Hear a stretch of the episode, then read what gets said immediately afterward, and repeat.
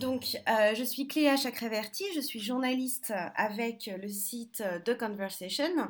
Nous sommes actuellement euh, sur le podcast The Conversation, l'idée étant de euh, rencontrer un chercheur expert dans une discipline travaillant sur un sujet, parfois des sujets controversés. C'est le cas aujourd'hui avec Sabina Loringa. Sabina Loringa, pouvez-vous vous présenter en quelques mots, s'il vous plaît? Oui, merci beaucoup Cléa. Donc, euh, moi, je suis historienne. Je suis directrice d'études à l'École des hautes études en sciences sociales et, depuis quelques années, j'ai organisé un atelier international sur les usages publics du passé avec d'autres collègues euh, anthropologue, historien, sociologue, philosophe, euh, psychanalyste. Et euh, le groupe, disons, a constitué une revue intitulée Passé futur avec l'idée justement d'interroger notre rapport au passé, le rapport de notre société au passé, alors, je vous, je vous justement, euh, je rebondis sur cette euh, question. Vous interrogez euh, différents domaines, des domaines qui sont souvent de l'ordre public, d'où aussi votre, votre titre Usage public du passé. la revue a une rubrique Passé-Futur qui est propre sur le site Politica, qui est développé par le laboratoire TEPSIS de l'EHESS. dans cette rubrique, vous faites intervenir des historiens, des sociologues, donc des, des, des chercheurs sur sur des questions qui, euh, font partie, euh, qui, interrogent euh, le, grand public aussi bien que les chercheurs. L'une d'entre elles, vous m'aviez expliqué, traite d'un débat, d'une question un peu controversée actuellement en Italie, qui est un projet en particulier qui serait l'établissement d'un musée du fascisme à Predapio, au nord de l'Italie. Est-ce que vous pouvez euh, expliquer un petit peu au, grand public ce que c'est que ce projet, où il se situe et quel était un peu le contexte euh, de ce projet qui vous vous interroge euh, en tant que chercheur? Alors pour bien comprendre la controverse, peut-être il faut une petite prémisse qui concerne le euh, corps de euh, Benito Mussolini. Euh, après la guerre, le corps de Mussolini a été, je dirais, un objet très difficile à manier. Mussolini a été exécuté à, la fin de la guerre, le 28 avril 1945, avec sa maîtresse, lorsqu'il était en train de, de, de, fuir de, l'Italie. Et le lendemain, le corps de Mussolini et, de sa maîtresse ont été exposés sur une place à Milano et euh, une place où l'année précédente, 15 partisans avaient été fusillés en représailles. Le corps de Duce fut inhumé dans une fosse commune d'un cimetière de Milano, mais euh, un an après la guerre, euh, le, corps a été volé par des nostalgiques fascistes et enterré dans un couvent, caché dans un couvent. Euh, quelques mois plus tard, les ravisseurs ont été arrêtés, la dépouille récupérée, mais à ce point, les autorités de la République italienne ne savaient qu'en faire, c'est-à-dire qu'est-ce qu'on fait de, ce, de cet objet difficile? On l'enterre à nouveau, euh, mais euh, est-ce que les nostalgiques du fascisme ne vont pas faire un, lieu de culte de, ce tombeau? On le rend à la famille, bref les autorités de la République décident de remettre le reste du corps dans le plus secret entre les mains des capucins d'un convent qui le gardent euh, dans un armoire pendant 11 ans. Dans une, pardon, dans une armoire? Oui, oui, dans un armoire. Vous avez bien compris. ça, peut sembler bizarre, mais c'est comme ça. Et donc, ce n'est qu'en 57, donc 12 euh, ans après la fin de la guerre, que euh, les autorités de la République autorisent l'enterrement de la dépouille de Mussolini dans le cimetière de Predapio. Alors, où est Predapio Predapio est la ville natale de Mussolini où il y a le tombeau de famille de Mussolini. C'est une petite ville de la Romagne, donc de l'Italie du Nord, entre Bologne et Rimini. Et euh, par ailleurs, je signale que sur, ce, sur cet objet, justement, sur toute cette épopée que je viens d'évoquer, il y a un livre de Sergio Luzzatto, Le corps du Duce, qui a été publié par Gallimard, qui raconte justement de manière beaucoup plus approfondie de ce que j'ai pu faire maintenant, cette, histoire de, euh, je dirais, de, qu'est-ce qu'on fait du corps du Duce.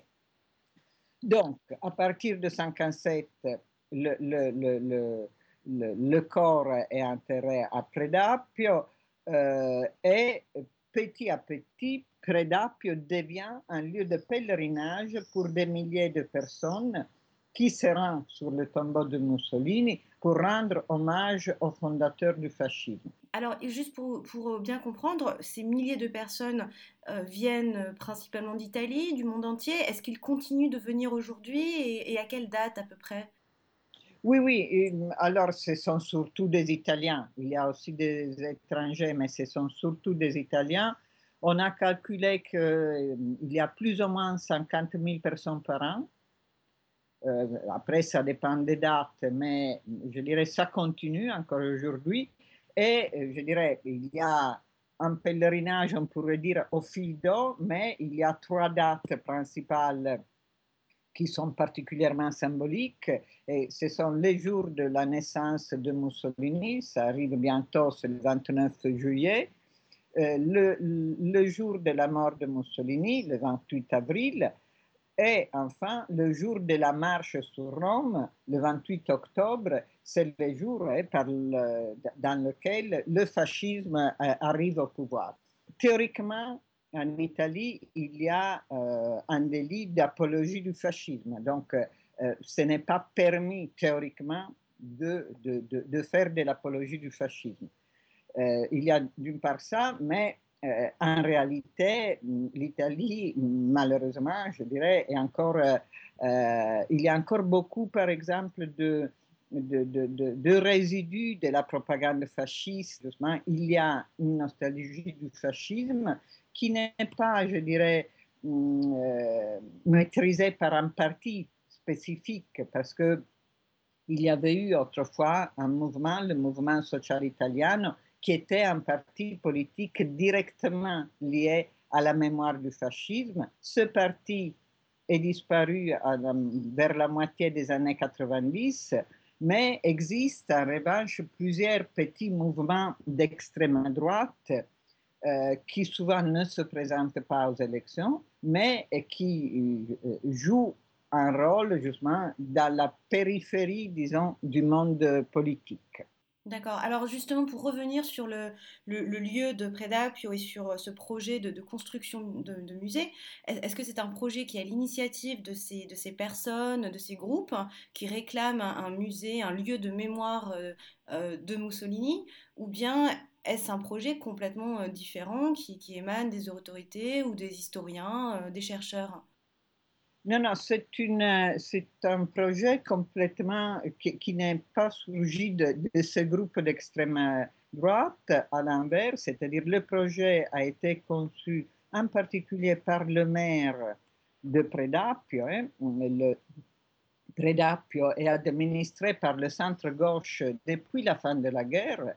Et le problème de, de la mairie, disons, c'est que, euh, justement, comment gérer ce, tourisme, ces pèlerins, euh, si on peut les appeler de cette manière, hein, euh, avec une contradiction énorme, parce que d'une part, justement, la mairie regarde avec, euh, je dirais, n'apprécie pas ce type de pèlerinage, au contraire, mais d'autre part, la, présence de ce pèlerinage contribue enrichir l'économie locale. Euh, il faut penser que, je dirais, autour de ce pèlerinage, il y a eu une véritable commercialisation euh, avec des souvenirs et des symboles du fascisme, euh, donc t-shirts avec I Love Duce, tasses, verres, briquets, verres de vin, calendrier mm, à la mémoire de Mussolini. Donc, quelque part, l'économie locale profite, on pourrait dire, de ce genre de tourisme politique. Donc, la, mairie, comme vous pouvez le comprendre, est prise dans une contradiction très importante. Et, donc, elle espère pouvoir quelque part euh, maîtriser ce tourisme euh, d'une manière différente. Pardon, Sabina, quand, est-ce que la, mairie a, mis, a évoqué euh, ce projet Est-ce qu'il y a une date précise et est-ce qu'il y a une date de construction justement? Il y a deux ans, plus ou moins. Et la première chose, et c'est lié surtout à, une collaboration, je dirais, entre le maire euh, Giorgio Frassinetti et un groupe d'historiens qui ont adhéré à, ce, à, cette idée justement de construire euh, un musée qui devrait être aménagé dans l'ancien siège du Parti national fasciste de, de, de Predapio qui est à l'abandon depuis une vingtaine d'années. Ce projet a été accepté par le gouvernement euh, de Renzi en Italie.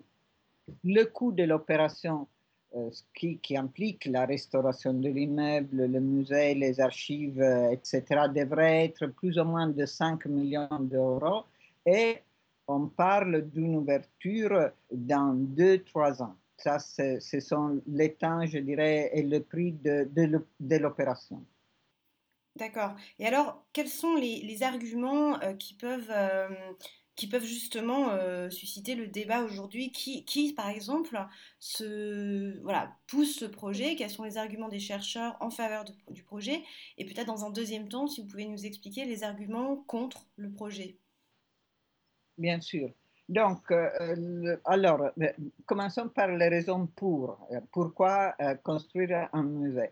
Donc, les historiens qui, sont favorables à ce, projet disent que le musée est une opportunité pour changer le visage de, de Predapio. Hein. On pourrait dire pour sauver le village euh, pour euh, empêcher l'identification du village avec le fascisme et, Mussolini.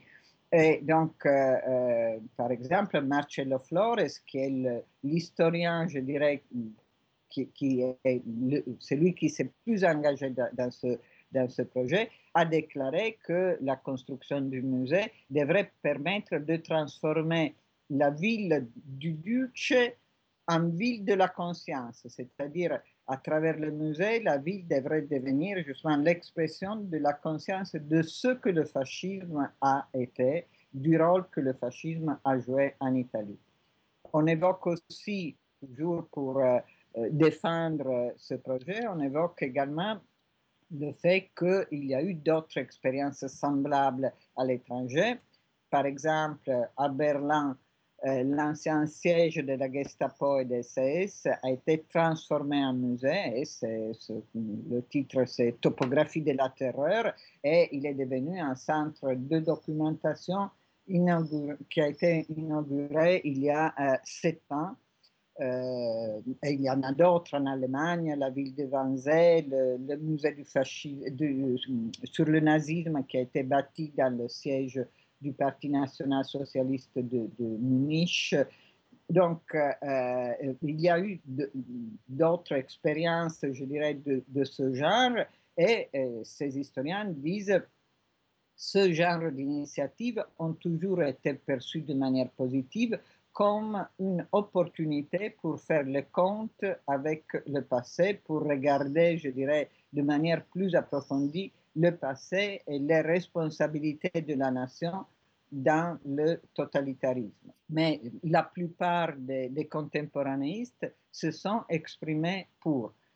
Face à cette position, il y a eu un nombre, je dirais, minoritaire de, d'historiens, mais important d'un point de vue, je dirais, du rôle intellectuel, hein, qui mm, ne partagent pas cet avis et qui disent que, qui pensent qu'un musée sur le fascisme après Dapio deviendra de manière inévitable une occasion de célébration du fascisme, euh, étant donné d'autant plus que le musée est déjà entouré par des boutiques qui vendent euh, des gadgets du fascisme et que euh, si on veut ouvrir un musée du fascisme, il faudrait le situer dans une ville qui a joué un rôle central dans la politique fasciste, telle que Milano ou Rome. Ils disent aussi qu'on ne peut pas nier la dimension symbolique de Predapio euh, et que du point de vue historique, un musée situé à Predapio risque euh, d'encourager euh, l'identification entre le fascisme et la personne de Mussolini. Et donc, quelque part, de, euh, d'atténuer les responsabilités des Italiens en général dans l'expérience euh, du fascisme. Donc on peut, on peut donc imaginer, en phrase de conclusion, je dirais que peut-être ce musée et le projet de ce musée permettra de remettre la question, de, la, de, re-questionner cette conscience collective chez les Italiens euh, au grand jour. Oui, justement, c'est pour ça que je disais, il faut voir, euh, maintenant, il faut vraiment voir le, contenu du musée que pour le moment n'ont pas été explicités, parce qu'il me semble que tout dépend de la manière dans laquelle le, musée euh, sera euh, conçu, c'est-à-dire est-ce qu'on va présenter le fascisme comme l'une des formes de totalitarisme mm, en général ou est-ce qu'on va euh, profiter de cette occasion justement pour regarder davantage l'horreur spécifique du fascisme italien? Donc seulement, seul l'avenir nous le dira et, on, espère euh, pouvoir explorer à nouveau ces questions avec vous et avec euh, votre équipe euh, très prochainement. Sabina Loriga, merci beaucoup. Je, rappelle que vous êtes donc historienne, vous êtes historienne et chercheuse au sein du laboratoire TEPSIS à l'EHESS à Paris et euh, vous discutez de ces questions du musée du fascisme euh, dans, la revue euh, Passé Futur que l'on retrouve également sur Politica et, également très vite sur The Conversation. Sabina, merci beaucoup. Merci à vous.